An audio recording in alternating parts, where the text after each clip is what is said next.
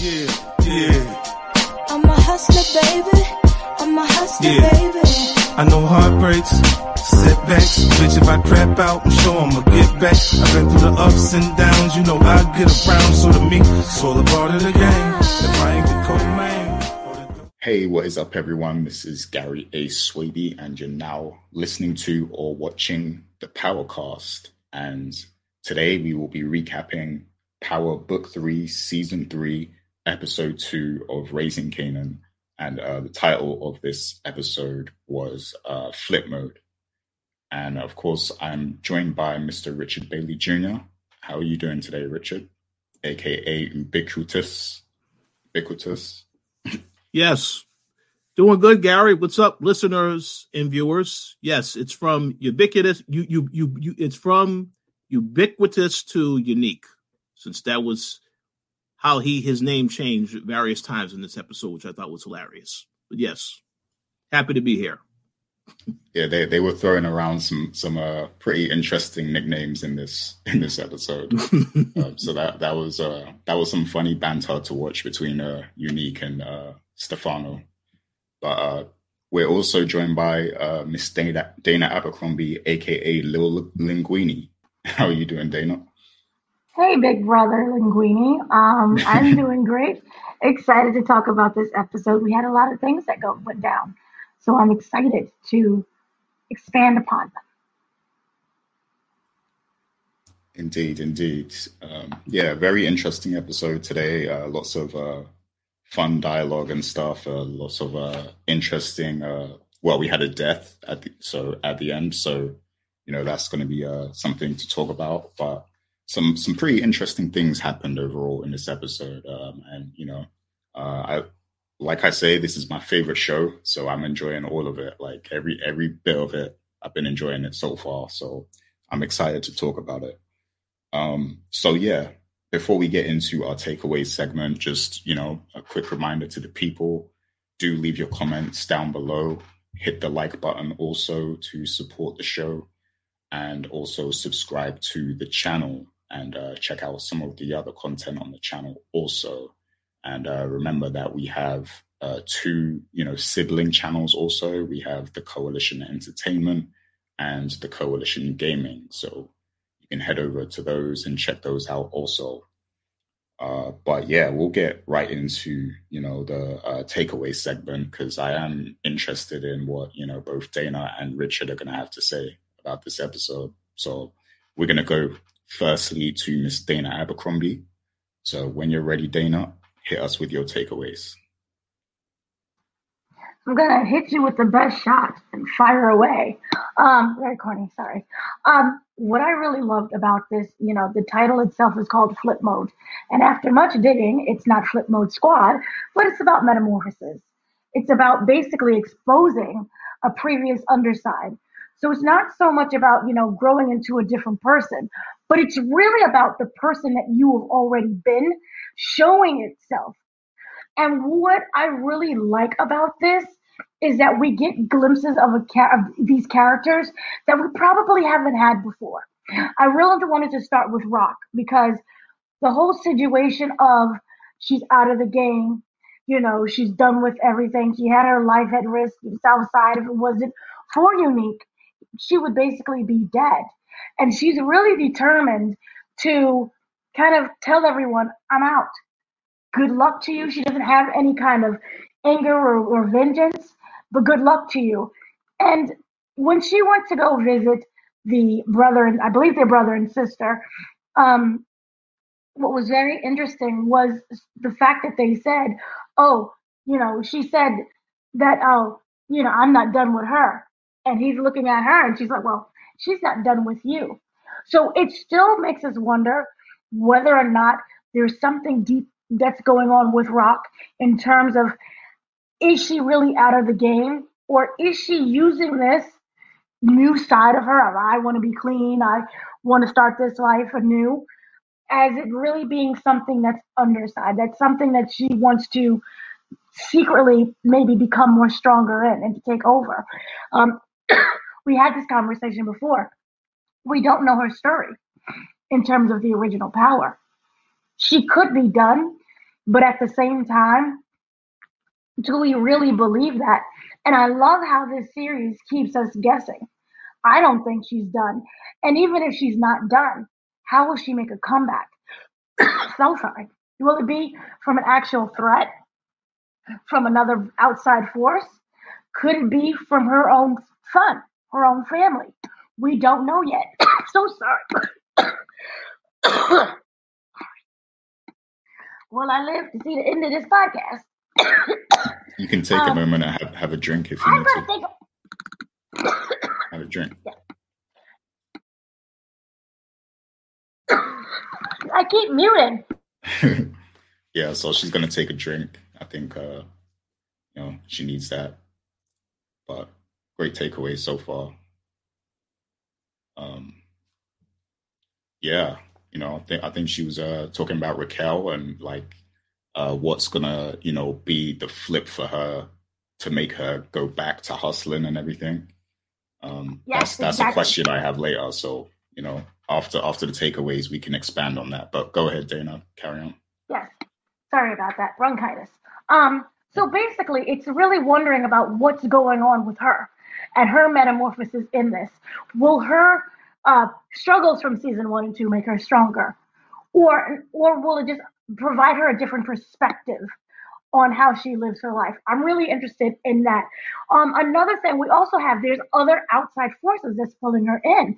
We do have Tony Danza's uh, character who I, I forgot at the moment, but he is coming and he's saying everything that we have together is wiped off the suite. We, we're clean if you go and you take out Sal. And you still have her saying, I'm not a part of this anymore. And one other part of her resources is she's able to use Marvin to do her dirty work. So knowing that Lulu is completely like, I'm done with you, because it was supposed to be Marvin and Lulu. Instead, it ended up being Marvin and the guy who was in the wheelchair from the finale in, in, in episode one as well. I love just a side note how they're using that character because he clearly could have been a one and done. You know, here's the life lesson of, you know, uh, let's be kind to people because you never know what will happen in the end. They may, you may need them, but they didn't. They continued to have him in the series, and I really like that. Um, but what's really interesting is how she's able to use the, the resources to keep her hands clean, which then makes me wonder this is the new side of where I'm out the business, but I'm not really out. It's just other people doing the work for me. So I really like this.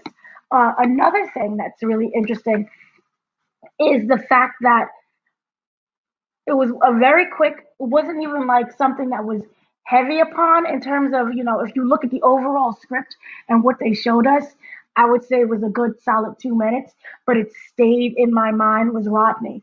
Rodney is Unique's brother. And what is so fascinating about Rodney is he does not have to say a word.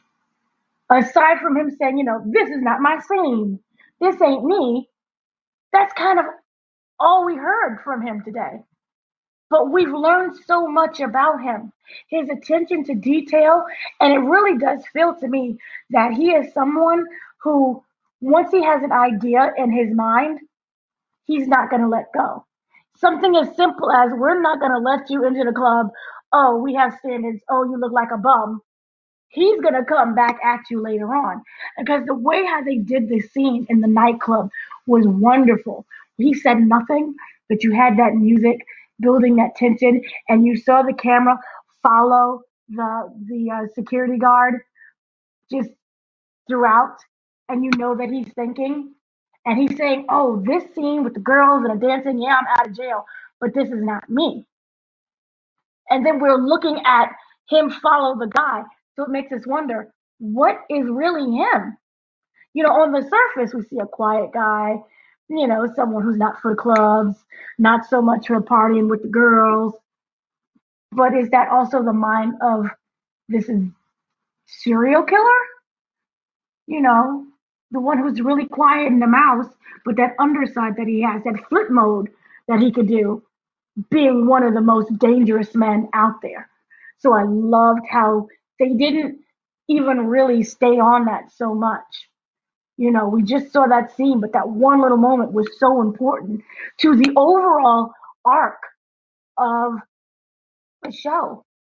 And unique, I'm wondering if he is acting, or maybe it's both. Is he acting out of fear? Or does he is he the only one who kind of understands his brother and understands how he thinks? So it's like, yeah, don't worry, he, he's not gonna be here long. He's just really quiet. Or is it, I'm not telling you he's a stone cold nut right now because you would flee and you'd upset him and he could come back and kill us all. So I love how they're building with that without saying anything.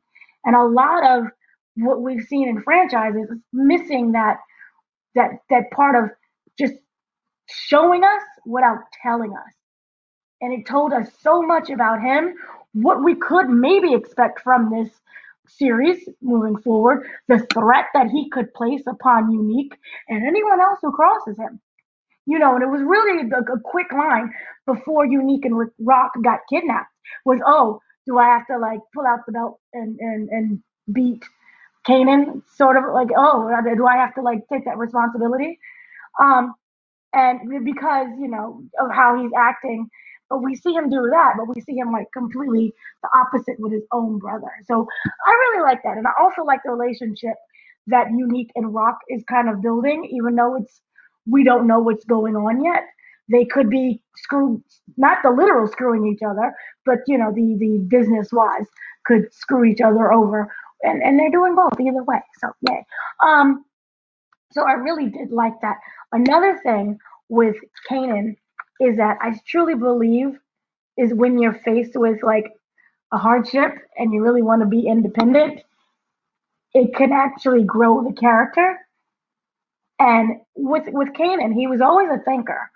His plans has never really came out right, but he was always a thinker and he always provided a fresh perspective.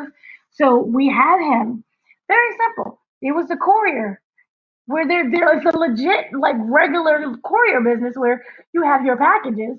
I was thinking something else. Obviously, y'all were thinking something else, but it's just a legit regular. Here's some packages, and we deliver them throughout the city. I'm really hoping, yeah, it is. It is that because when he came to him with the idea, the proposal of like, hey, let's replace packages with weed. Isn't it crazy how that was all illegal and now you can just do everything? And you're pretty sure kept people like that ended up going to jail for like the rest of their lives and now and like today, it's completely legal. You can't even get in trouble. I mean, you can, but still, you know what I mean? That's sad.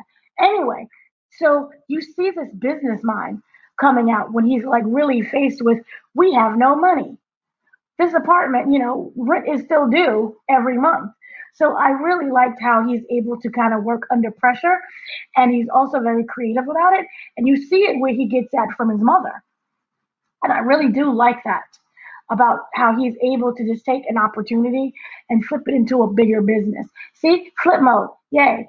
So that's what I really like so far with that. And then, really quickly, I think we're getting the answer that we wanted since we first saw Jukebox and we first kind of saw this season one is the transition between how did Jukebox come into the police and we thought it was originally going to be Burke and it's kind of maybe not. She just really wants to leave Queens and she signed up to be in the military. And we know that that probably didn't work. And the only other place where they can place her is the police force. So we're getting our answers very slowly, but I like how they're not just stringing us along. Um, they're slowly trickling out information. And again, this isn't concrete right now, but it is more like a, a direction and a thought. We still just have to wonder what's going on with his singing career. And again, it's really interesting how after the death of Nicole, after the death of her mom, she gave up singing. And we all know that that's something that gave her joy and gave her passion. And really shockingly to see Nicole's dad step in again, how she's presented with this new opportunity to join a girls group. I don't really know if I see unique in a girls group kind of thing, unless it was like an Xscape thing. I'm just going by like the clothes and the vibe and the fit, but I don't see her like the Destiny's Child girl group. I see her more like the Xscape, cool, laid back kind of version, like a female Jodeci. Anyway, point is, this music, if she does end up being selected, you know, could take her life in, into a different trajectory, which is why I strongly feel that it probably won't. So we can also get another layer of sadness with her, like the music career that she started. She tried, she wanted from since she was little, is now not going to work because this audition from thousands of girls from all around the country. So it's really interesting to watch her progress. And again, I say this before and I say this again. I do want her to have some happiness before we get to RAR jukebox. I want her to just be happy. So I really do hope that she gets this girl group. And that is something that is sustaining a little bit. We do see her smile because we still have not seen her smile, except for when she came to Lulu and like, here's the albums I'm I wanted kind of I'm inspired by.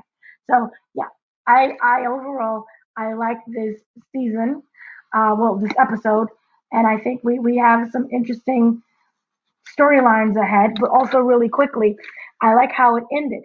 Yes, we had the death of Sal, but it's really about no matter how much you keep your eyes open, you know, someone is coming for you.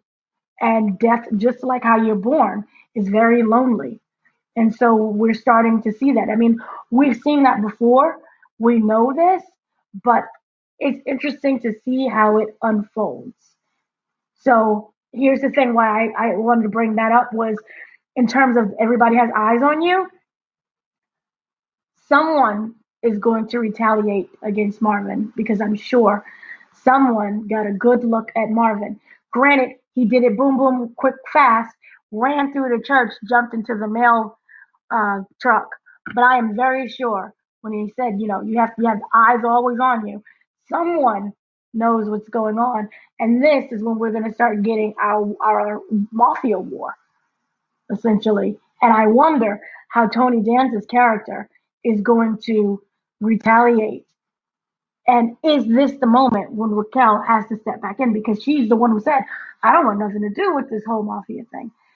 This is way more different than you dealing with Unique and his little band of crew. So this will be interesting.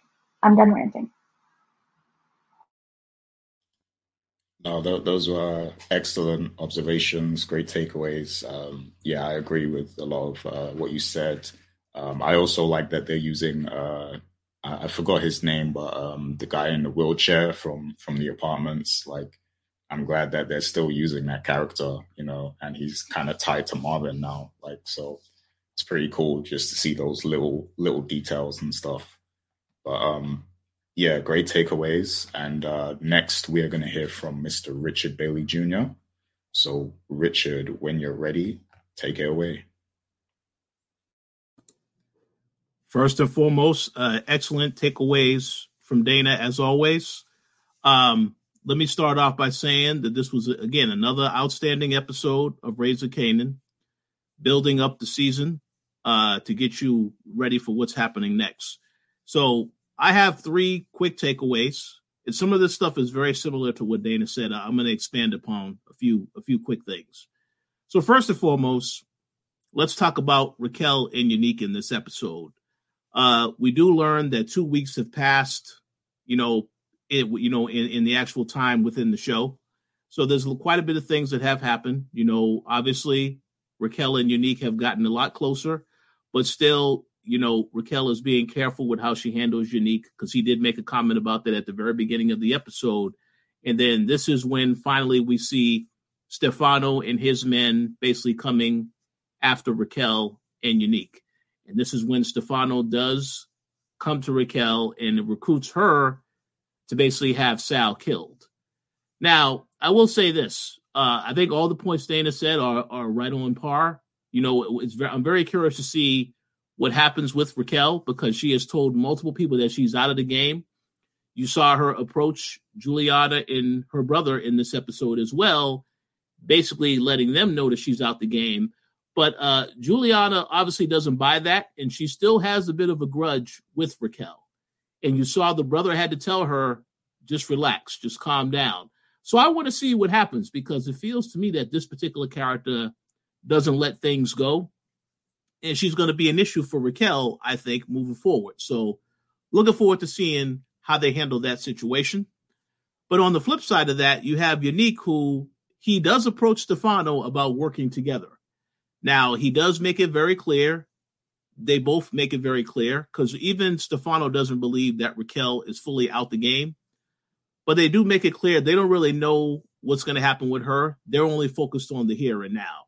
And Stefano does tell uh, Unique that he has to basically get in line with others that he's working with, his other partners to work with.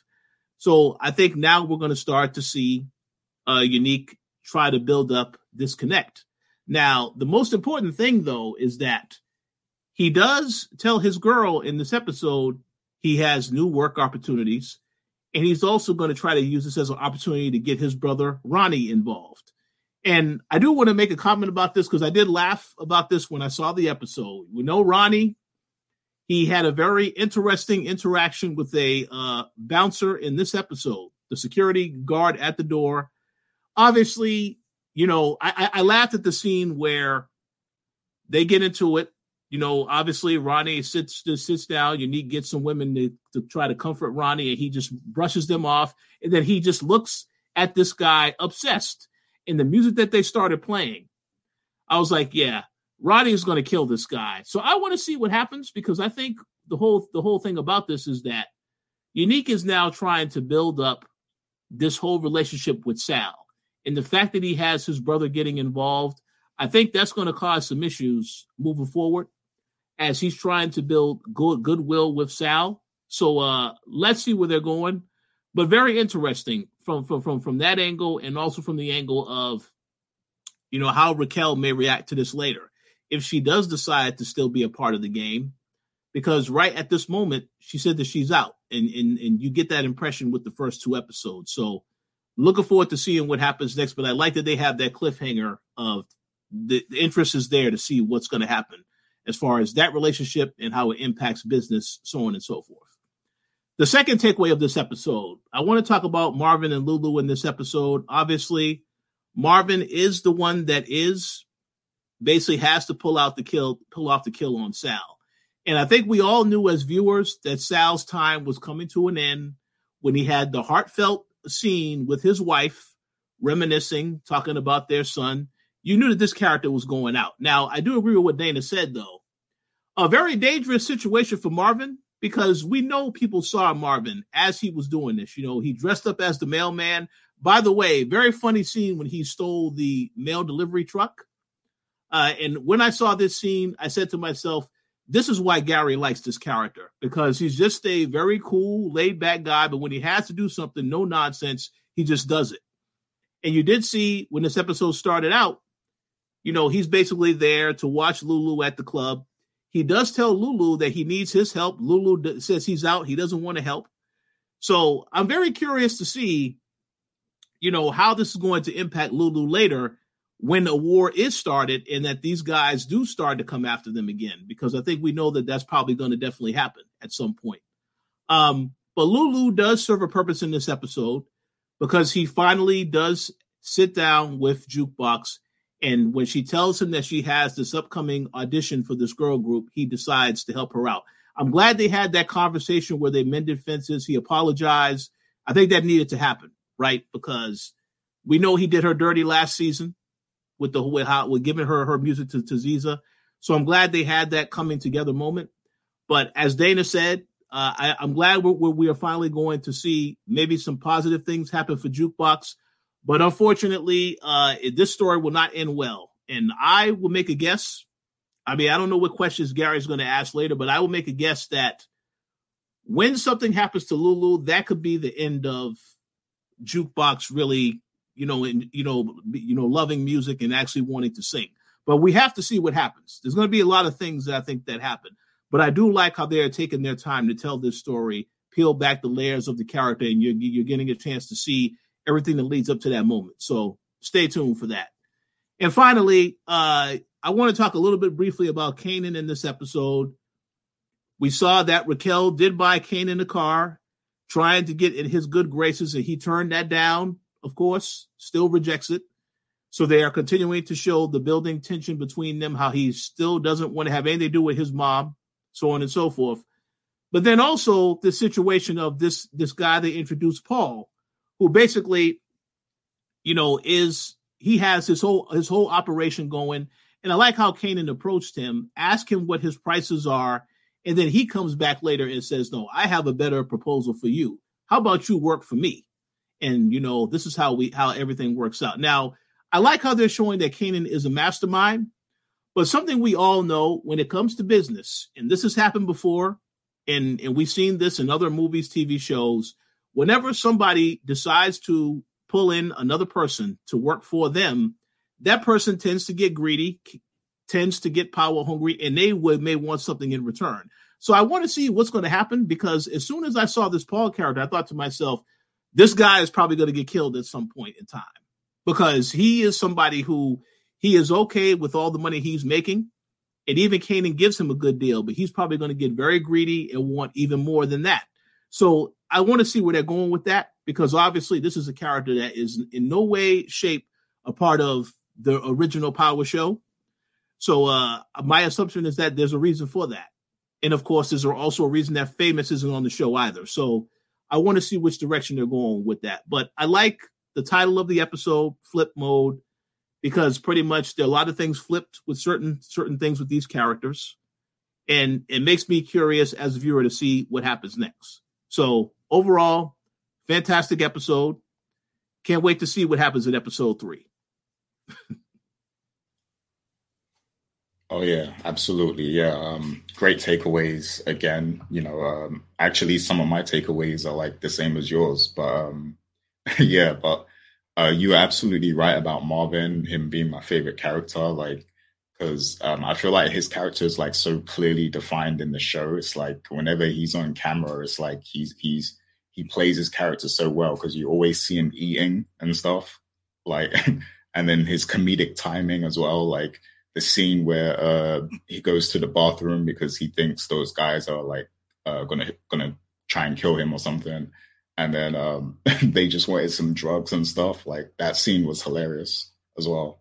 Um, but yeah, uh, great takeaways overall. So I'm gonna get straight into mine, um, and I'm gonna actually piggyback off of what you were just saying because um, you know one of my takeaways is similar to yours.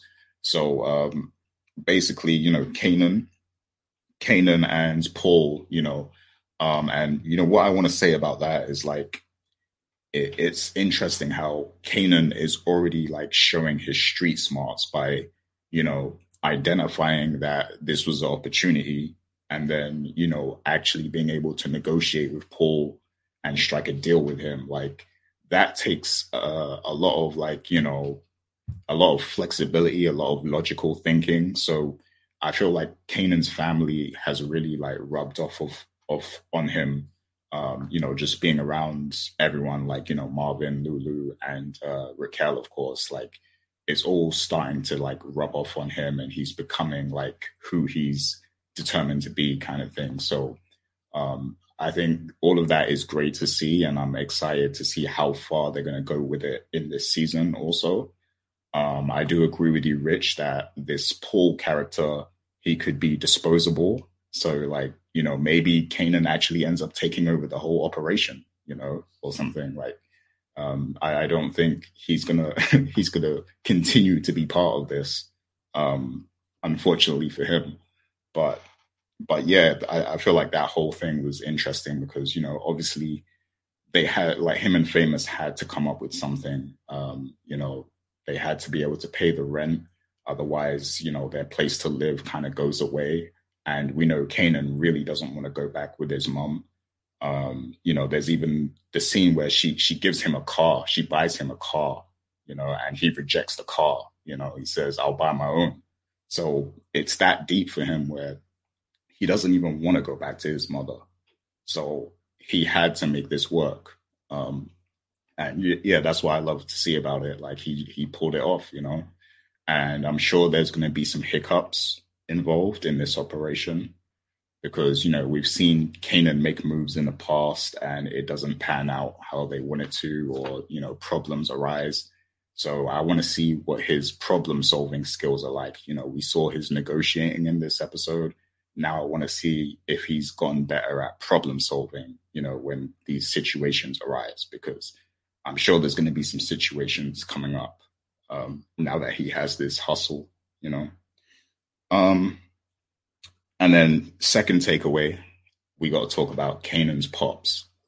Um, so uh, first of all, he like this guy is like he he was functioning like a psychopath, like like a sociopath or something in in, in the funeral scene. Like you know, um, I've always heard stories of like you know like hood stories of where um, somebody gets murdered and the killer shows up at the funeral and stuff like that. But this was like on another level. Like this dude was just like walking up in there like he's you know like he's uh he's like an honorable partner for for to, to Burke and stuff like.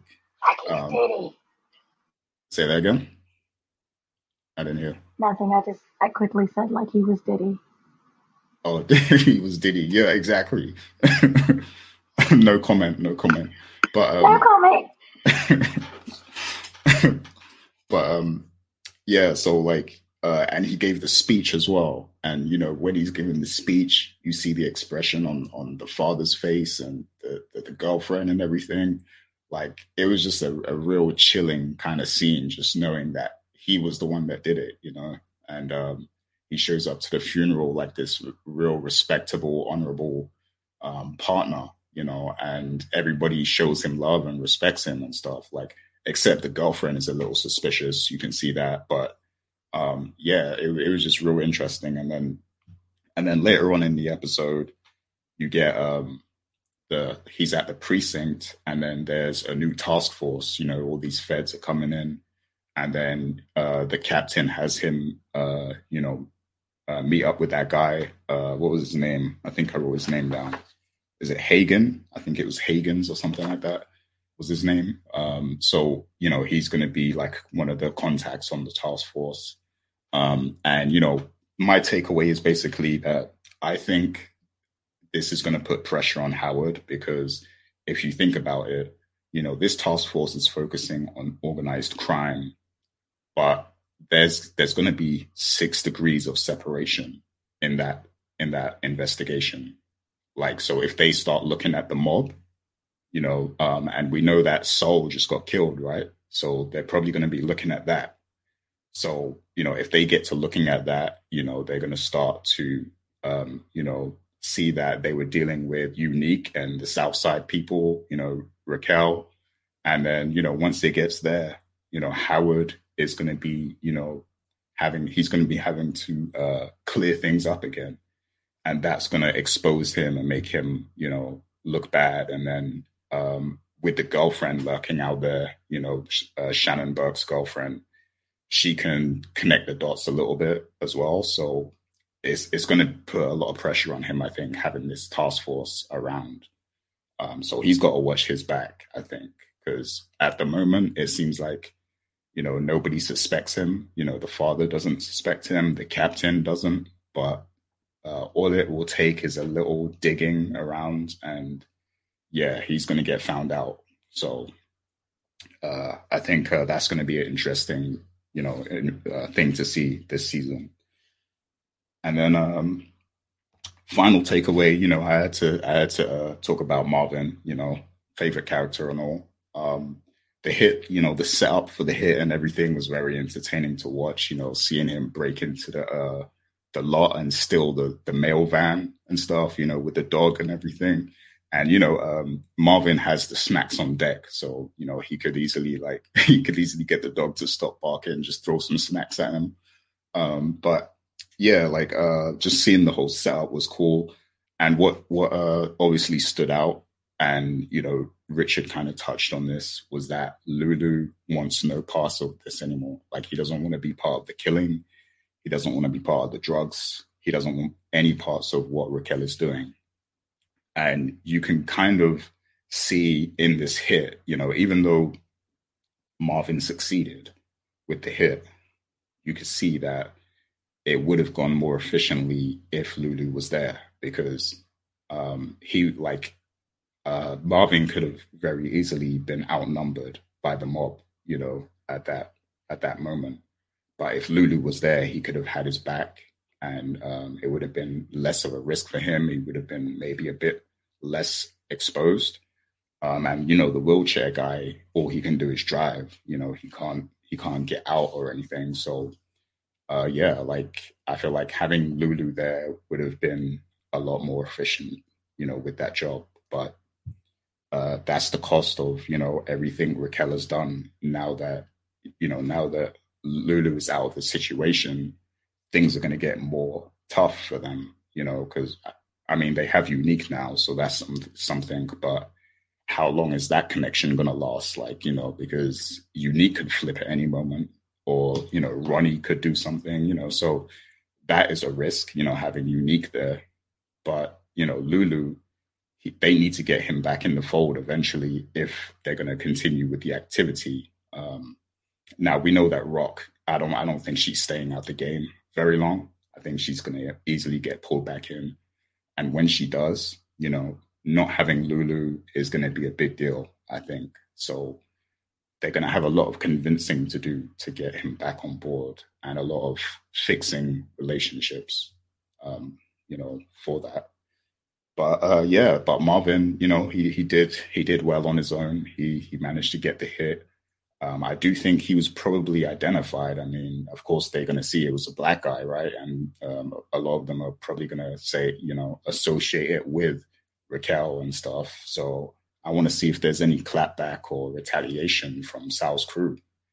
Um, but, but yeah, uh, those are my takeaways for this week.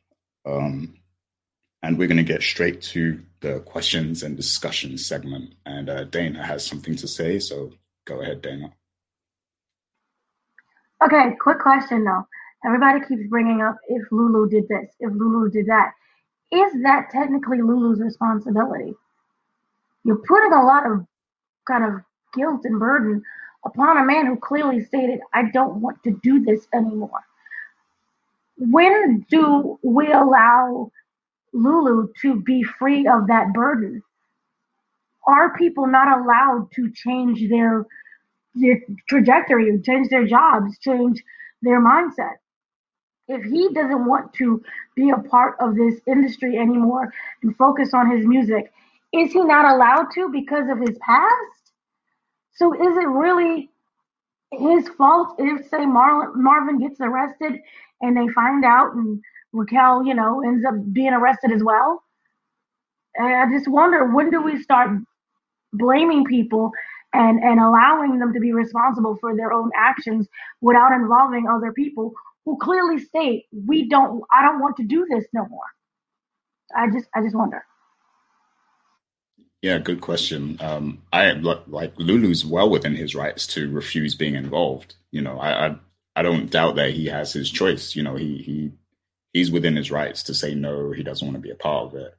Um, you know, all all I'm kind of saying is that it's going to get a lot more pressure. Like there's going to be a lot more pressure on Raquel and Marvin um, without having Lulu around. So you know, when things get into a real bad situation, like let's say things with uh, the Italians escalate, or Stefano, or even Ronnie. Let's say things get real bad. You know, not having Lulu is a big deal you know. Um, but I'm not saying he absolutely has to be involved. You know, maybe he does like part ways and you know walk his own path from here on. You know, that's an absolute possibility.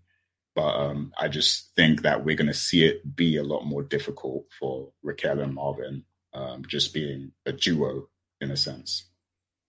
Uh, but what do you think about that, Rich? Or, or Dana? Are you, Dana? You... Well, let's see. Let's see what Dana had to say first. No, I was gonna just say technically, probably, maybe a, a, a, a thruple because you know we have unique in there, but unique is making his own moves. So you could argue those three, or you could still argue Tony Danza. Um, what's his name? Stefano is still in the mix since technically this is all his doing because he can't keep Sal. You know, he wants to upstage Sal and, and take his place. This is his own doing. So will this come back to bite him? More importantly, yes, you hired out Raquel, great, wonderful, but the initial problem is still you. So he has the bigger stake than anything else. And since since Raquel is clearly stating, I don't want to do any this business with you, and if he was to go and die, she still has her ties completely cut. So this doesn't really fall back on Raquel. Yeah. Uh, did, did you have anything to say to that, Rich? Or? Oh no, I agree with everything Dana said. Uh, I, I have a controversial response to this this question. I just want to make one thing very clear. I side with Lulu 100% because, like we had said on the previous episode, it feels like this is the season where this character finally is going to. I you know I don't know what the correct word is. They're finally. It feels like we need to see this character evolve and get what he deserves because he's basically he's been basically as as Raquel said, I own you. She said they made that very clear to him last season at the end of the season. So I want to see this character, you know, create his own lane for himself. Now, obviously, even when he tried to try to do try to do the music thing, and then she ended up taking ownership of that particular business. That's why I said I want to see this character do his own thing. Now, with that said, there is going to be a lot of issues, I think, with the Italians and the retaliation. And you know, obviously, when you go after family, I think your your your your response is going to be you want to get some payback. Now, if they go after Marvin, which I do anticipate they're going to try and go after Marvin, he may have to get involved. You know, I I, I don't know to what extent, but I just feel like uh I think as fans of the character, I think it's it's totally makes sense for us to want to see him shine and get some success on his own, step out of the shot the the shadow of his sister and do his thing. So I want to see how they're going to tell that story. Now, I do want to say this though. I, I don't approve of him getting sloppily drunk and all this other stuff. You know, I don't want him to be, you know, get too obsessed with that. But I do want him to find his own way. I think the fact that they had him mend fences with jukebox that was very good thing for him to do because again we know that they both love music so they're still you know going after that passion and pursuing it which i think is very important but i definitely want to see where things are going because even when he was talking with Marvin at the beginning of this episode in the club, still talking about how he doesn't trust Rock, he still is dealing with this situation. So I kind of feel like they may be building to eventually having another conversation between those two characters, but we have to wait and see where that goes. But I, I definitely am all for Lulu this season. I want to see him do something great and uh, actually see the reward from doing something great. But we'll see what happens. Yeah, definitely. Um, I do like this um, pairing of uh, him and Jukebox. You know, him him and Jukebox yeah. getting closer and, and working on a goal together. Um, and that that leads actually to one of the questions. So, like, uh, the question is basically, where do you see this uh, audition for Jukebox leading? Like, do you see her actually? You know, I mean, we know she's talented, so I would think she would make it onto the group, but do you, do you think we'll actually see that story play out where she joins a group and then, you know, maybe it doesn't go well, maybe there's some conflict or something, you know, and maybe Lulu's her manager or something like that, you know? Um, do you think something like that could happen or how do you see it going, you know, with Jukebox's audition? So uh, who wants to go first on that one? Go ahead, Dana. Okay, so like, here's the thing. I do feel that Jukebox, if she, if I do hope they go this way, um, she does end up getting the audition, and she uh, does end up getting into the girl group. And you know how everybody in the girl in the girl group has their own personality. How we had like Xscape, and then we had like uh, for example, your people, the the Spice Up Your Life people, Spice Girls, Spice right? Girls, you know how yeah. they was like scary, scary Spice because they was a little racist and she was whack, and it was like, oh no, that's terrible. But then they had like Sporty Spice, and then like Baby Spice she could be like the sporty spice with the with the track she always has on in terms of like how she identifies in the group.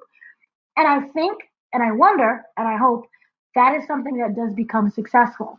But one of the things about the music industry, especially what we learned this week, um, there's a lot of dark side to it.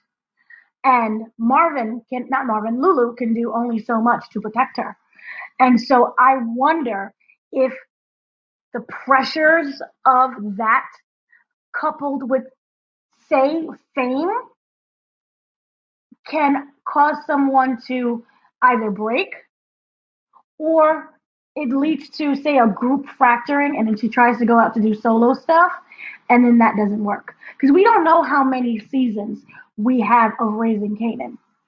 See, when I did the interview for Force, it was like there's a middle, a beginning, the end. They know everything from the rooter to the tutor. But with this, I never got that answer. So we could be with eight seasons or maybe just five. But the trajectory that I'm hoping is that we get, again, I want my happiness, but I do want, you know, you have to have some realistic, and they showed the realistic parts of the music industry in terms of you may be the singer and you have all the voice, but you're not marketable because of your looks. That girl who can't sing for dog poop, you know, she was considered beautiful and she was the one who could bring in you know the, the listeners and the and the viewers the people buying the, the soundtrack or whatever album that she was going to do at that time she is that look but you know unfortunately for that time oh we couldn't deal with her because um jukebox the look isn't right and to see her dressed up as a girl you know with the with the stereotypical you know pink and you know girly that's just not who she is. So I do wonder will that pressure of having to change herself still impact her if she gets into this girl group situation? And I we still haven't learned yet what makes her so cold. And as we all learned this week, you know, the business can make you that cold because of all the things, especially as a black woman, you have to face in the industry. And this is, you know, the 90s that we're in, right? We're still in the 90s, right? The 90s that we're in. Are we in the 90s? Okay, so we're in the 90s. So, you know, those, those pressures, and, you know, this is coming up with a lot of the female groups of, of the 90s as well. And we all know what they had to go through because of this week. But the point is, I just really think that we're looking for the outside source. Remember how we looked at maybe Burke is going to be the one who like something happens and that makes her cold and stale. When she was looking, um, I think it opened with her watching the funeral procession and seeing Howard. You know, she knew, but in a way, it didn't make her hard. Her first reaction was was flight, and as we know of jukebox, she's a fight. She's the the, the fighter part. She's not someone who's gonna flight.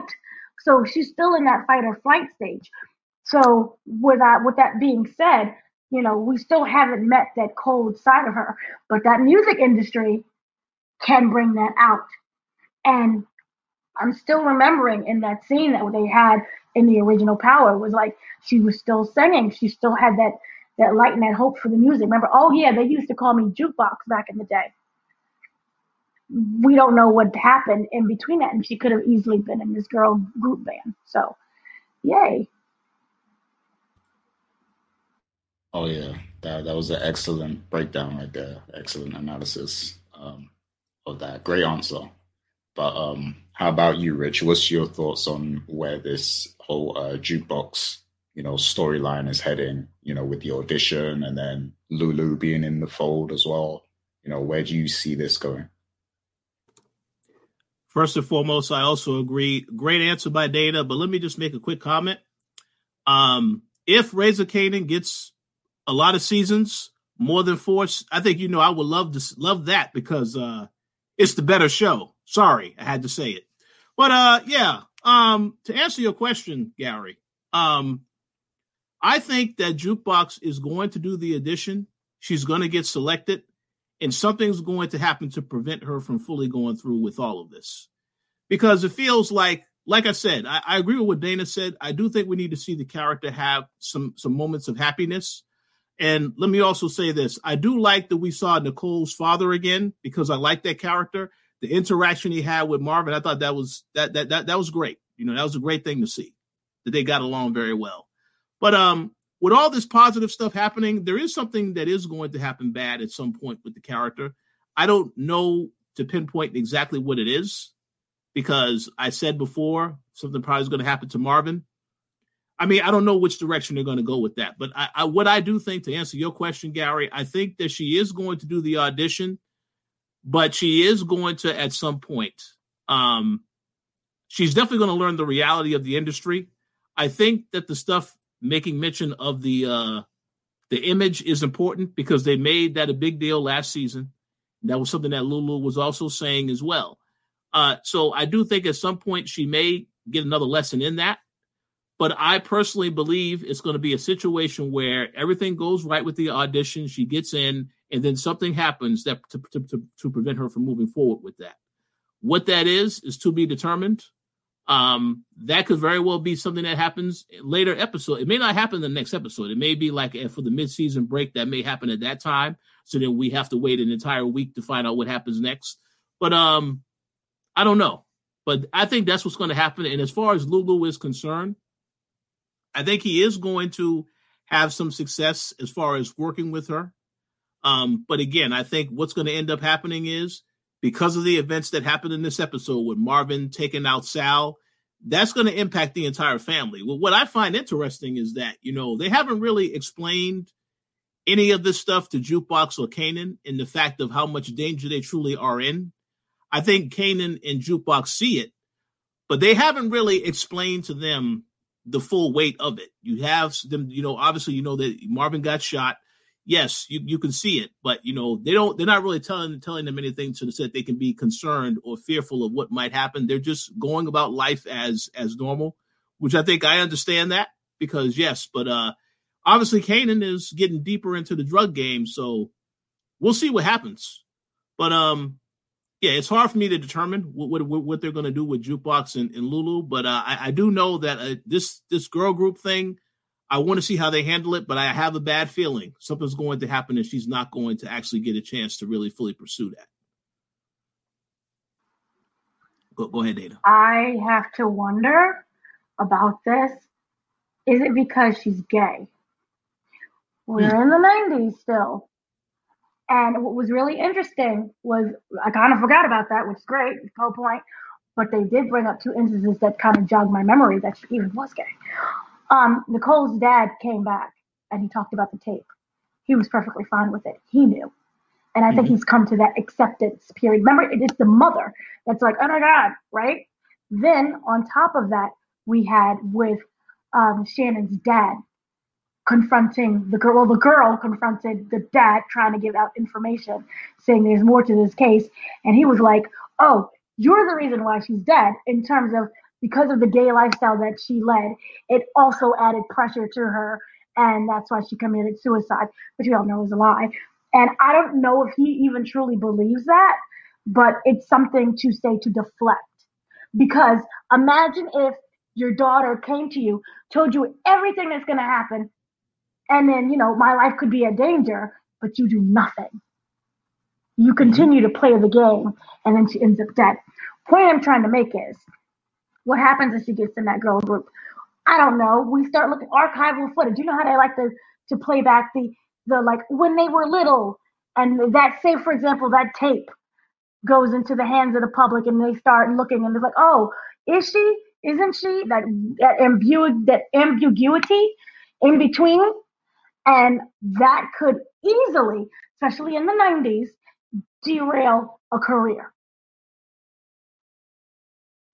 Maybe. I'm not saying that's the case, but just maybe. Because, and then also on top of that, going back to that original scene, she was very comfortable with who she is. So, and to me, she still seems like she's comfortable with who she is. It's just that everybody else has a problem. But to me, she kind of developed that well, F you and F the world, this is how I am and this is how I'm living. Maybe is something that happens for her to just be that open and out. I don't know if it's the shift of the time or if it's because something ends up happening to her involving her sexuality. Oh, yeah, Dana's on fire today, boy. Wow. yeah. Um, I agree. I, I, Excellent points.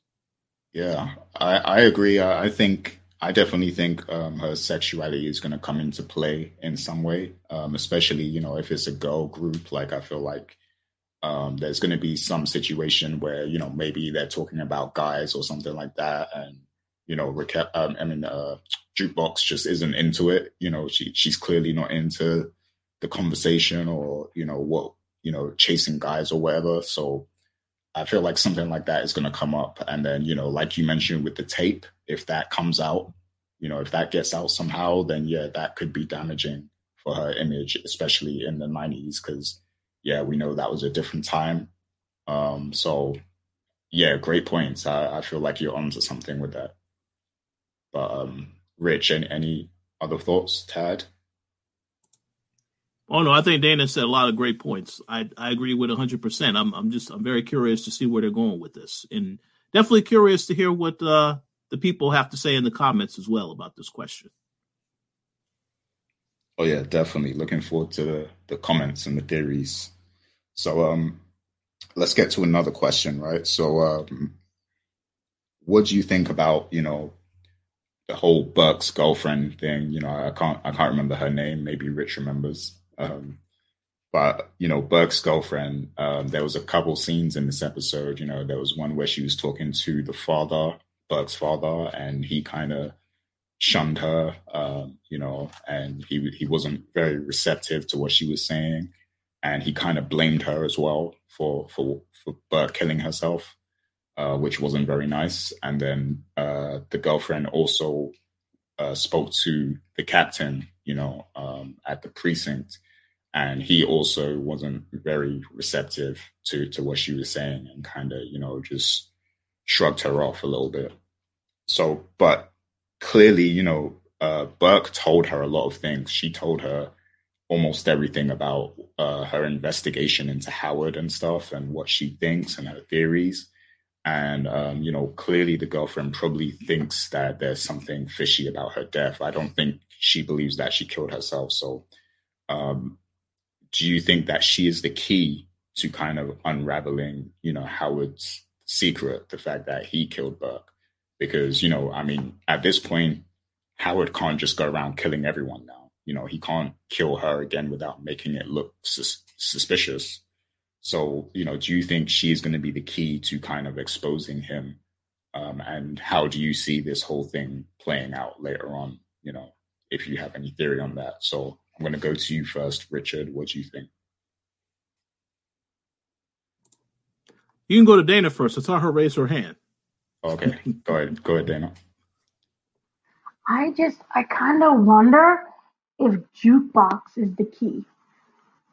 Because I, in the conversation, I do wonder, you know, she told her about jukebox. Don't tell her about everything else. Tell her about, hey, I met this this kid, jukebox, and she's kind of like me. Um, and we did see jukebox linger around the funeral. So I do wonder because she has no one literally listening to her. And I do appreciate the shift that the writers took because we initially thought it's the dad, you know, and it could still be the dad, but it's the dad. Um, but instead it's the girlfriend that no one really paid attention to. So I really like that. But I do wonder if Jukebox, if she'll go to Jukebox and they'll exchange information because at the same time, yes, you know, Jukebox never had that close connection to her, but she still did know. And she does know what it's like to lose your girlfriend. Hi, Nicole. Which is kind of why they put that in our heads. Maybe could be um, of you know the spirit of Nicole. So she could go and tell her information because of the spirit of Nicole, and they both lost a girlfriend. So that could be something. But then I wonder, what would jukebox do with that information in terms of oh, you, we're brainstorming and we're coming up with facts and thinking that, oh, Howard must have did it. Where, where is she going to go with that information? We don't know. And she really doesn't have anyone authoritative to really, you know, look up to that. She can't go to Raquel. Just in general, the whole snitch thing is not going to work. And then also Raquel's ties to Howard and Kanan's ties to Howard. So it's a very messy situation. And then we have if the girl goes, where else is she going to go? Is she going to call the FBI that just moved into the office? I don't know. So, unless she has some secret friends that we don't know about, I just don't know how this could escalate even more unless the captain is under such immense pressure where he has to look at Howard at this. You know, and Howard has to start facing the music. But right now, he's like on the stage, you know, can't stop, won't stop. So I just really wonder how will they play his downfall, even if he will get a downfall? So it's it's interesting. And then also another thing that I kind of wrote down to kind of just kind of piggyback on your question was killing Burke basically too convenient because it gets rid of some parts of your problems. But is it just a way of sweeping it under the rug? Like for example, when we thought, remember when when Howard miraculously miraculously recovered? Oh, his cancer's gone! Way, he's not dying. Oh, Burke is dead, and all of her secrets. We can move on. Is it way too convenient?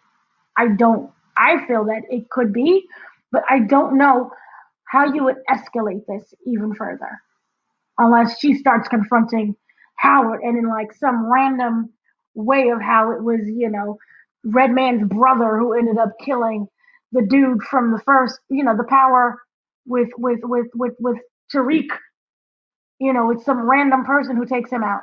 Is she basically that that person who's going to end up taking out Howard? I don't know. Oh wow, interesting theories there. Um, yeah, I, I, guess you know anything is possible.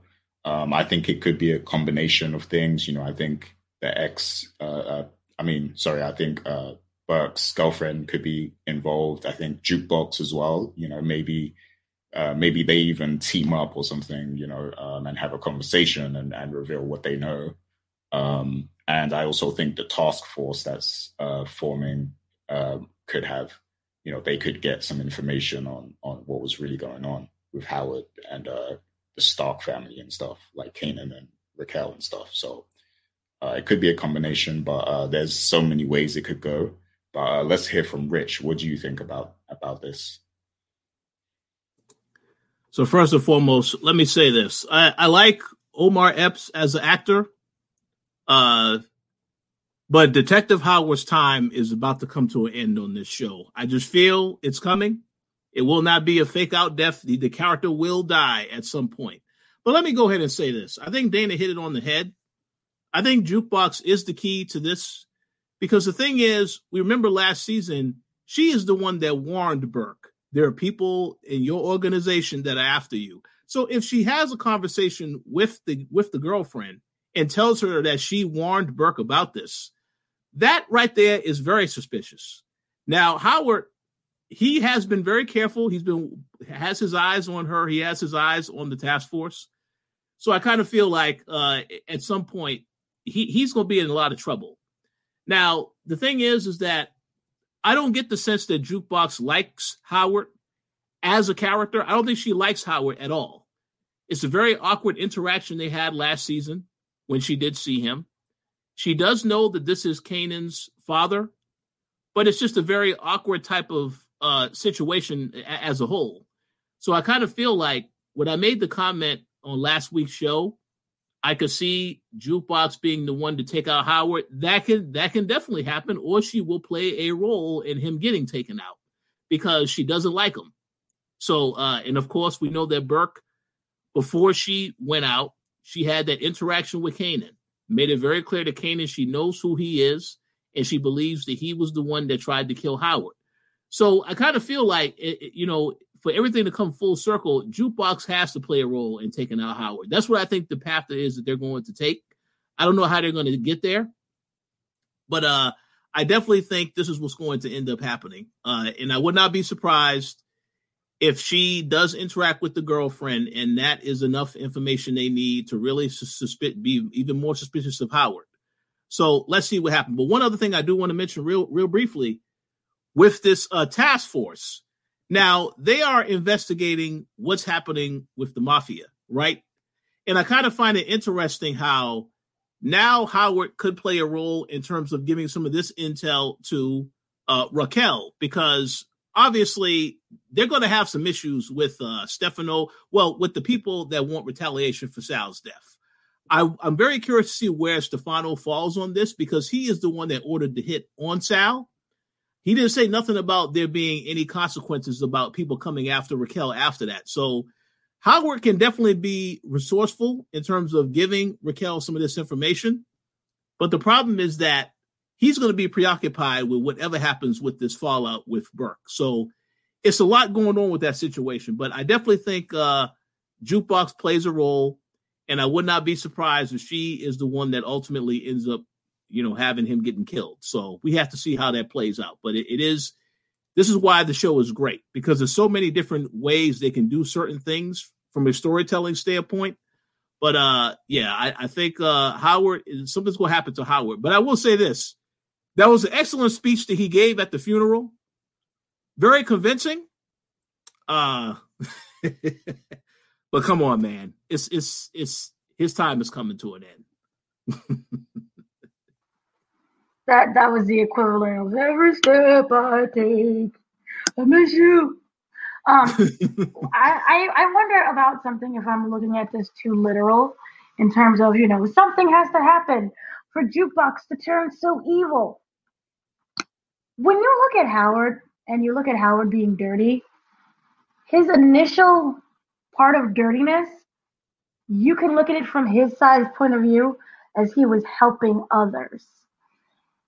He, don't forget he was a R wordist, but um, he, in a way, was helping Jukebox.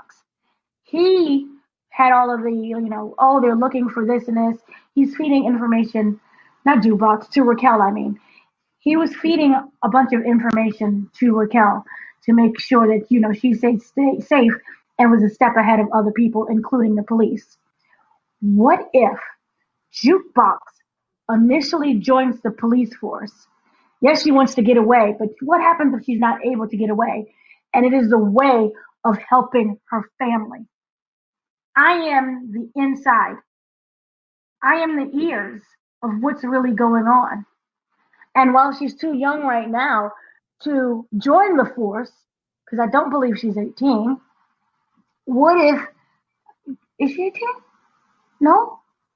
I don't think so. Anyway, no. what if she ends up being so that inside. So I'm wondering if I'm just looking at this way too wrong. And her joining the force, granted, it may be out of anger and frustration, ends up being a positive for the family. And then it just goes downhill from there because but we have many years between this jukebox and adult jukebox. That's that power hungry. You know, the, the police ain't paying me. I'm tired of always trying to help people and I'm never getting my cut. Mm-hmm. But initially, it could have been, I am helping the family. And it's twisted. And remember, Howard was sexually assaulting her because that, that thing was illegal between the ages and things that were Howard and, and Raquel. Okay. But at the same time, in his mindset, I'm helping her. I wonder. So I have a question. Are you suggesting Jukebox could become a CI, like other characters on Power that have become CIs. oh, oh yeah. Um, you mean you mean I, I think you're referring to the Inside Man, Vic Flynn. well, yeah. Well, well, I will say this: uh, if Jukebox does become a CI, that's one character I don't want to see get killed. We, even though the character gets killed eventually in the OG Power, but yeah, that's what I thought when you said inside person. Um, that'll be quite interesting. Mm-hmm. Remember, the only one who takes her out is Kanan. The only yeah. person who takes her out is Kanan. So it's not like, oh, she becomes a big threat to the police force. Yeah. The exactly. person who takes her out is her own family. So, poetic speaking, I joined the force to help my family, and they're the ones who took me out. Yeah, I like that. I like that. Mm-hmm.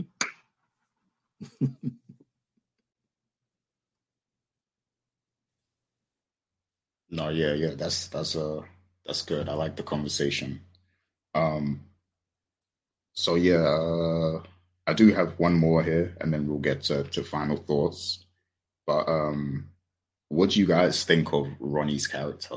Because you know, um, just just the way, like the little ways that they paint his character in this is like very entertaining to watch like um even when uh you know unique comes home and like he's uh he's he's doing the ironing and stuff and like he's just quiet with it. Like he doesn't even say hello or anything you know he's just like silently ironing his clothes like and um, Unique's baby mother, you know, she's clearly like she's clearly d- disturbed by him, and she when she tells that story about uh, the kid going downstairs, everybody was like sitting in the dark looking at looking at the TV, and the TV was off.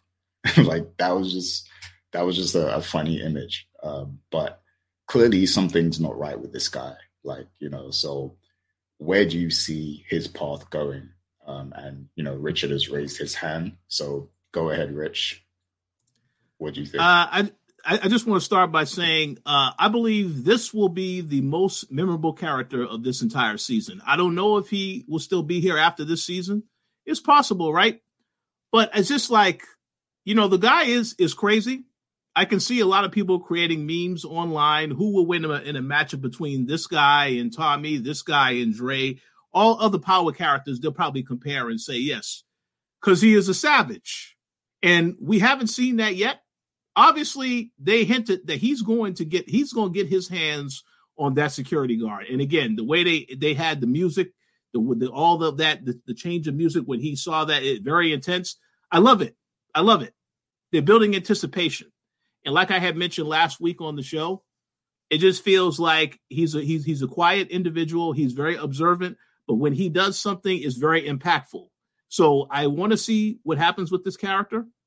Uh, you made the you asked the question, Gary. What do I think they're going to do with this character? I I mean, I don't know. From this episode, it, it, it feels to me like Unique is going to try and get him work because now he's trying to basically build a good rapport with Sal, and that's not going to work out the way that Unique anticipates because this guy is obviously he has he has a way of thinking about how things used to be before he got locked up and the fact that he has to now change and conform to the way things are now, he's not going to do that.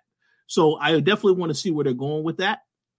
But I kind of feel that they're building to something. And I think once he does pop off, kill somebody or whatever, we see the real ruthless side of the character. That is going to be a, one of the moments that will stand out this season. Whenever, whenever he does something, because it's going to be like a very crazy type of reaction. But um, I don't know what they're going to do with the character. I just got to say, I'm very excited to see it. And I like that they're taking their time to show you as he's slowly unraveling. And then even when they had the scene where the girlfriend is describing uh, to Unique, he was just sitting in the room with the TV. The TV isn't on, and he's staring at the TV. I mean, listen, this, this sounds kind of funny to me, but this this guy is is pretty pretty crazy, pretty chaotic. So I'm looking forward to seeing where they're going with all this. Oh yeah, absolutely. And uh, when he was in the club staring at the uh, security guard, that that gave me like Scarface vibes. Like you know, uh, on Scarface yeah. when he's like that that music plays and he's like focused on on the the guy. To uh, I think it's when his sister's like dancing with the guy and he's like touching her that's, up. And then G- Gary, that is that is the perfect that's the perfect uh, explanation because that's that scene. Yes, because he didn't like because it wasn't that, that that was his boy messing around with his sister where he saw yeah. that because he was very clear to him. He said, "No, don't don't mess around with my sister." Then when he see it, yeah, they had the music, and then surely later on he killed the guy. So yeah, that's a perfect way, perfect uh, the comparison.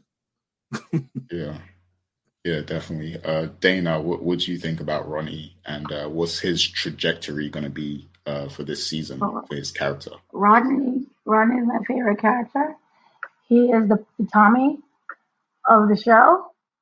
Um, he is a threat. He is what what what Miguel should have been.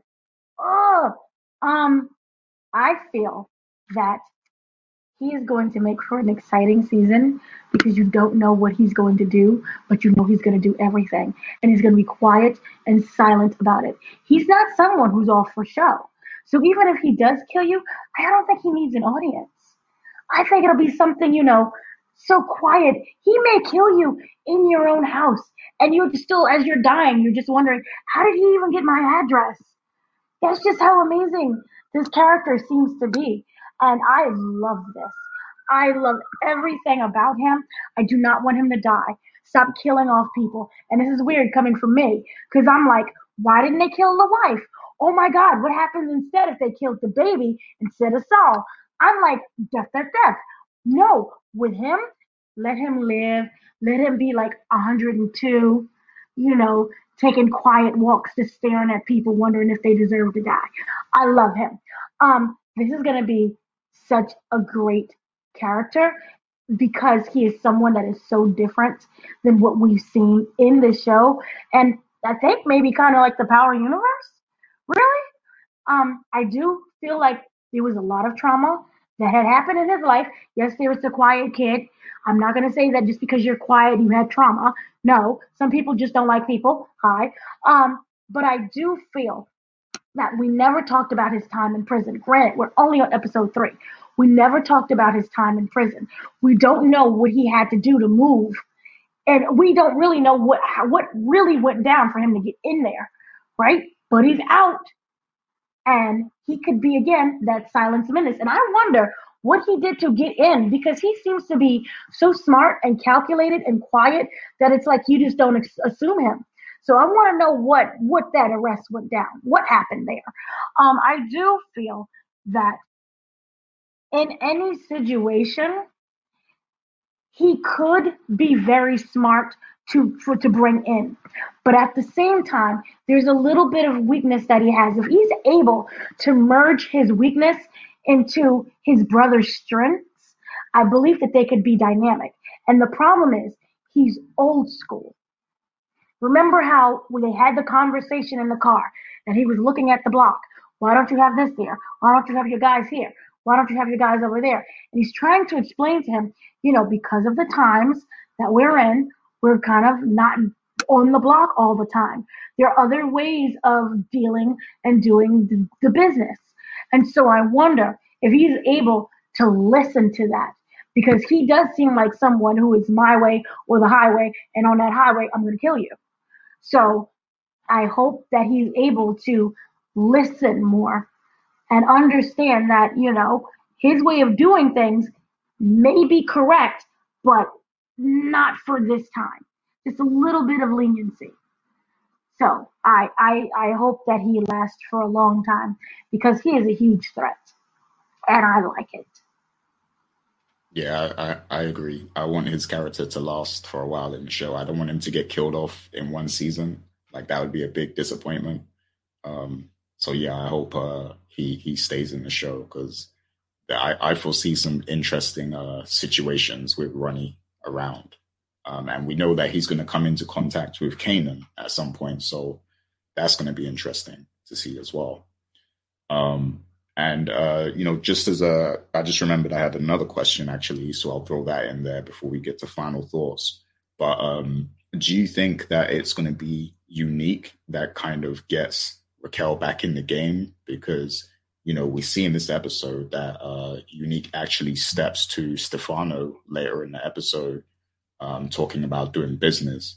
And then, you know, Stefano uh, tells him, like, you know, before we can do that, you know, you need to get approved by, you know, a group of guys or something like that. So I'm guessing we're going to see that in the future. But um, do you think that this might actually lead to Raquel getting back in the business then? Because we see that Unique and Raquel are kind of, they have an entanglement with each other, you know. Um, and I say entanglement because Unique has a baby mother already, you know. So, so uh, it's an interesting situation. But um, so, do you think that she he might um, unintentionally end up getting Raquel back in the game somehow? And you know, who wants to go first? Go I, I strongly believe she technically never left the game. I think this is all a game.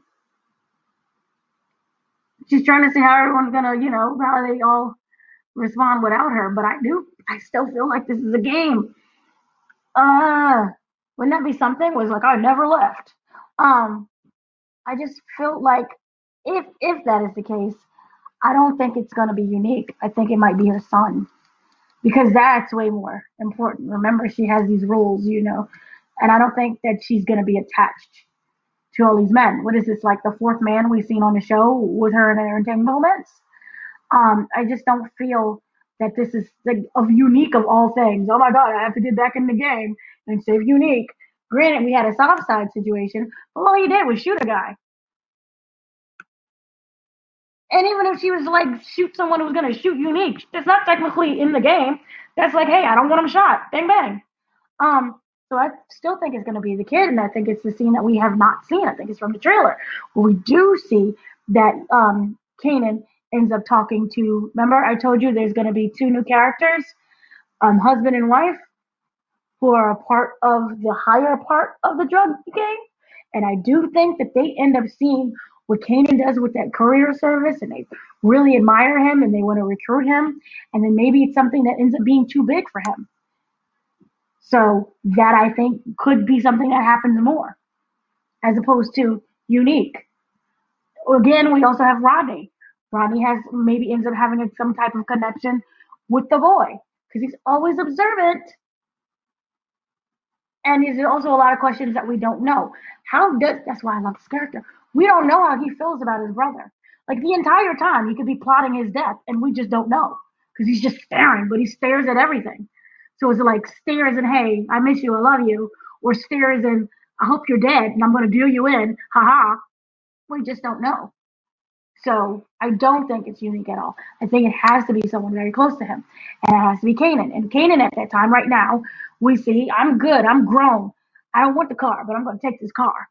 You know, and he took the car. So there's still that part of the relationship that's not closed. It's still open. Granted, it's a car, but I do think that it's open.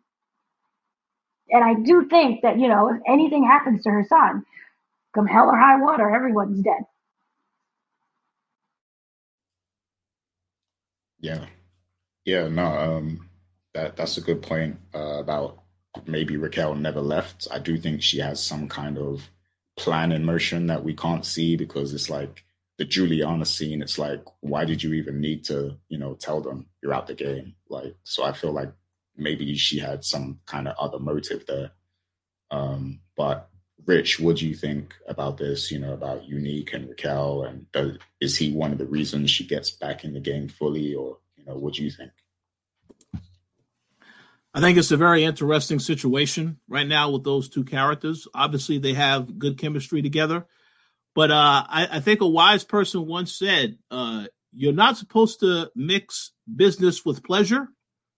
And the thing is, what we do know at the beginning of the episode is that she does tell, you know, based on the conversation she has with Unique. Obviously, they are they are you know together, but she's still keeping some stuff away from him, and I think that is for a reason. So I think what Dana's point is is right on the money. Obviously, she hasn't left I find it interesting how pretty much every character that is in business with Raquel doesn't believe that she's out the game. Even Stefano says he doesn't believe it. And then, you know, Juliana says she doesn't believe it either. So that's why I said um, I do think she does have a plan. I don't think that Unique is going to get her back into it. I do, however, think though that again, that that relationship is going to be tested because he is now basically trying to approach Stefano as a business partner. And the thing is, is that, you know, Raquel did agree to do this job to get rid of Sal, but I want to see what's going to happen because of what the blowback will be from this particular episode. The fact that, yeah, Sal is dead, but Sal's guys, they're going to want some retaliation. So I would like to see how that's going to be handled. Because again, it, it may makes it look like Marvin was a part of this that only he was a part of this, not Sal. So that's why I said I want to see where they're going with this. Um, but yeah, o- overall though, uh, I do want to make this comment though, because uh, I know I, I, know we didn't really make this comment. I want to make this comment. I'll be curious to hear what others have to say. I think it's interesting how Unique has been trying to avoid his brother. It feels that way in these two episodes, even though you have him there with you at the club. You're trying to work and get him out of there, making money so he can do his own thing, move out the house. It feels like he's trying to avoid that situation.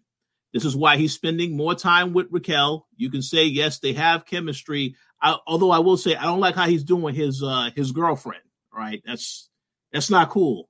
But I will say he's trying to avoid his brother. But at some point, he is going to have to face that reality. And I would like to see what's going to happen when it gets to that point.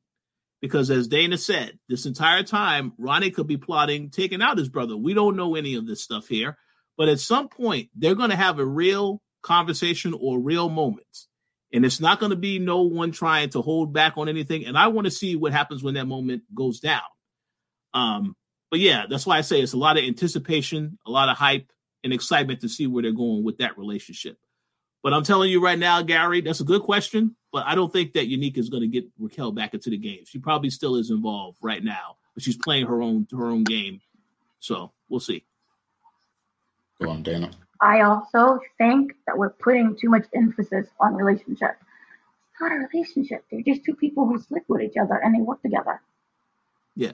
This is not like, oh my god, I love you. I want to spend the rest of my life with you. No, this is like you have a part and I have a part. Let's part within each other. Um, I, I, I, again, this is when their relationship. Even I said it. This is when their situation, in terms of just their relationship of how they interact with each other and they do business, is going to be. I don't even think that. I think that we're kind of putting too much emphasis on it because Raquel. I'm still saying she's playing the game of I'm out the game, right? I feel that if Unique was to be like, oh, I'm now working with Sal, have fun. Good luck. Because she herself is trying to break away from Sal. So he wants to go into bed with Sal. Good for you. Who am I to stop you? I'm not in the game anymore. So I, I don't think that she will even care. Stay safe. Don't die. Outside. But that's it.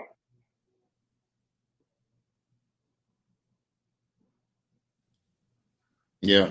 No, you're you're right. Um, absolutely. It's it's just an entanglement. That's all it is. It's not, you know, this isn't some this isn't some Well, well, long term but- situation. You know. I, I, I agree. It is an entanglement. But if there comes a point where she needs to kill Sal, and Sal is now in business with Unique, that is a bit of a problem. So that's why I want to see. Stefano. Oh yeah, sorry, yeah, yeah, Stefano, yeah. That's why I want to see what, what's going to happen because there's a lot of ways they can go with this, but uh, they are trying to work together as business partners, uh, Stefano and Unique. So I kind of feel like Stefano is going to tell Raquel in the next episode when Sal's guys come after her, said, "Oh, well, that's not my problem. I told you to kill Sal. That's it." And then that's going to create an issue between those two characters. But I want to see what happens. Again, we haven't seen the next episode, so I don't know what's going to happen. We haven't seen any trailers or anything, so uh, we have to wait and see what what's next. Absolutely, yeah. But um, yeah, great thoughts today. This was a great episode. Um, let's get some final thoughts before we wrap this up. Um, and I'm gonna go to you first, Dana. I know you got the notes on deck. uh, or do you want me to come back to you? You ready? Oh, that's a lot of notes. That's a big book too. You're muted though. I had a whole monologue that I was saying. Um, it's a lot of notes, but I write like a crackhead, so it's fine.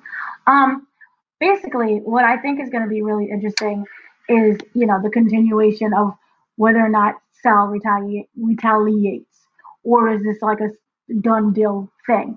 We also do have this. The uh, FBI did set up shop, so if they retaliate, that could actually do more harm to them than it does to Stefano, because oh my God, look at what you did and you you you end up being arrested. And one of the things that power does, that is a trope, is they seem to get rid of people very easily through arrest. So that could be one way of dealing with that situation. So that Sal is fine, Raquel and everybody else are fine, Marvin, we're good. Um, I do find it really interesting about the lasting words of Juliana, where she's like, not Juliana, Juliana's brother, where he's like, uh, she's not done with you. So I do wonder what is going to happen there. Um, and I, I, I, keep wondering how, you know, Raquel is going to navigate this. I'm not in the game, but I am in the game situation. Also, on top of that, we do have the whole uh, courier business. That's and also stop killing the courier guy. I think he's gonna be fine. He's gonna make his money, and we just don't see him anymore. He's gonna be good, okay? But this ends up being, you know, I think they need more than just those guys that he ends up recruiting. But this also, in a way, we saw. Remember, we saw the guy. I think was on a moped or who was it? A, a motorcycle. And remember in the trailer, we saw like there's a huge chase with a guy with dreads on a motorcycle. I wonder how that comes into play. who is the guy that's chasing him? I don't think it's because, you know, I got the wrong package or you didn't deliver, you know, my whatever certificates I was supposed to get at the correct time. So who ends up finding out about um, Kanan's operation and who is the people that's chasing him down is the bigger thing. So I wonder about that. Yay, excitement. Um, and then also just I wonder where, you know, we do have Lulu dealing with the record industry and the business of that, but I, is him investing all of his time into his niece. I really do like that, but I just kind of wonder what else they're going to do with his storyline. Everyone he, got, he kind of was working with in the previous seasons kind of dead. So I wonder what's going to happen with that. So I am looking forward to um, what the show is going to be about and the new characters that they introduce and how everyone interacts and intertwines. And I hope Ronnie maybe secretly ends up killing everybody. Oh wow, everybody! Yeah, I could totally see that. I could see him doing that. Um, but uh, yeah, um, for me, um, well, first of all, I feel like Kanan should be a millionaire because you know he's effectively creating Uber Eats for for drugs in the nineties. You know, so this man needs to be like a millionaire or something, or billionaire. You know, um, but um, overall, like I feel like they're two for two this season so far. This was another great episode. Um, and you know, I'm just excited for the whole season now. Like I can't wait to see, you know, what's going to happen because you know obviously we talk about our theories but there's so many ways it could go um, and that's what's exciting to see you know it's not predictable at all. So um, i like that. So yeah that's that's it for my final thoughts. Uh, how about you rich? Oh go ahead. Dana had something to, to add. Go ahead. I want to say how ridiculous this all is that this is illegal and that today there is a weed courier service that's legal and operating in Wyoming. So, man. Yeah, yeah, exactly. Like weed is legal now. That's crazy in in America, not over here. But yeah, um, but yeah, Kanan's definitely a pioneer. You know, he he pioneered this whole thing. So yeah, uh, but go ahead, Rich, when you're ready. Oh no, I agree uh, with everything you both said. Uh, two for two so far this season. Uh, excellent season. Um, so many questions about what could happen next. So many different possibilities. But I'm looking forward to seeing how they tell the story because I trust that they're going to do an excellent job on that. So, but yeah, overall, very much enjoying it, and I can't wait to see what happens next week. Yeah, likewise, likewise. But yeah, that is going to be it for today's show. We will be back next week to recap ep- episode three of uh, Raising Kanan season three. So until then, you know, everybody take care of yourselves. Have a great week, and uh, yeah, we'll, we'll uh, I'll be in the comments as always. You know, seeing what the people are saying, and we'll see you guys next week. So peace out.